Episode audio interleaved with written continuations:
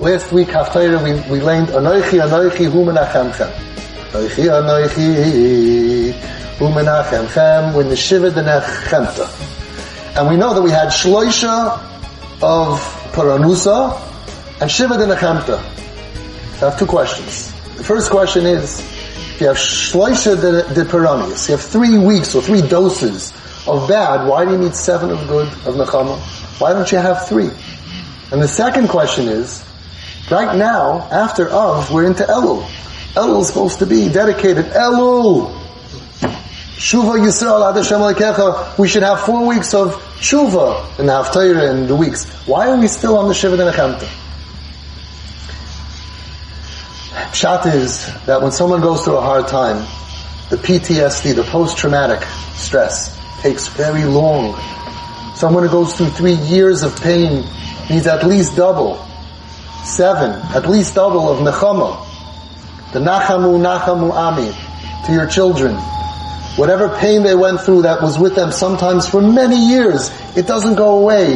Like a father, not part of our group, without Havana, told his daughter, the terrible thing that happened to you was four years ago, get over it.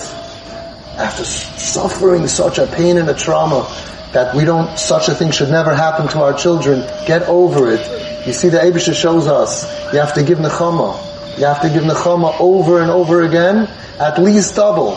Some children suffer for six years, for eight years, at least twice as many, as much time, needs to have the Nechama from the Eibusha. We don't necessarily have the, of course the Eibusha is Menachem our children, but we need mommy and daddy to do it. At least twice as long. So now we have a problem. It comes after Ab, comes Elul. It's a time for Tshuva. On the other hand, we're still in the middle of the Shiva de Nechemta. So what happens? What takes precedence? So we see from the Torah, as long as someone is still in pain, it's not a time to talk about Shuvah.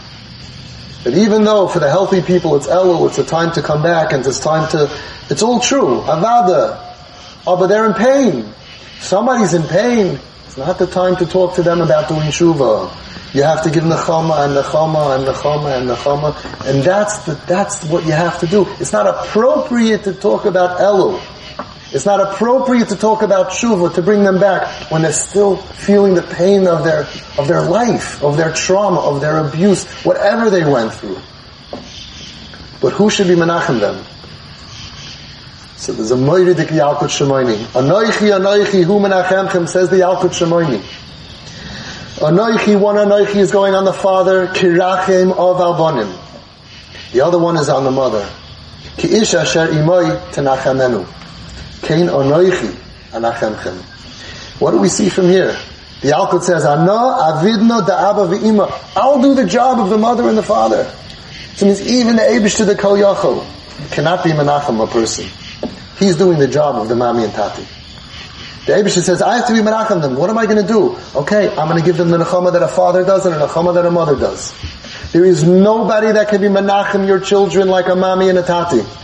There is nobody that can take away that Tzibrochenkite like a hug from mommy and a hug from tati.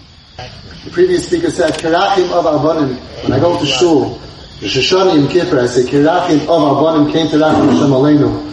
I think to myself, Kirachim of like you, Abonim.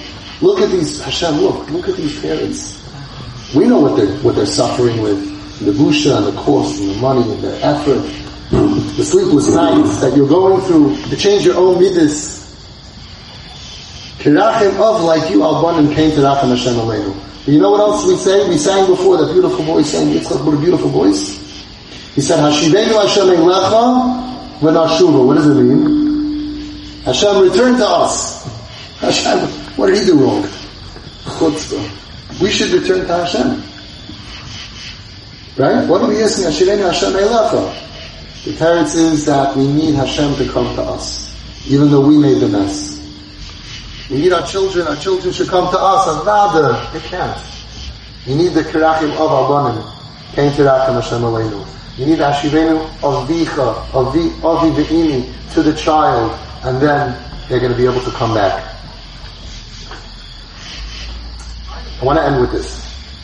The Gemara tells us that Rabbi Akiva, Rabbi Akiva, the speaker before mentioned Rabbi Akiva, so he made me think of this. Thank you, Rabbi Shia, you, you mo'ir a lot of these thoughts.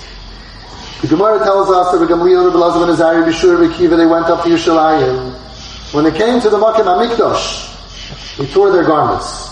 Then they saw a fox coming out of Kodesh HaKodashim.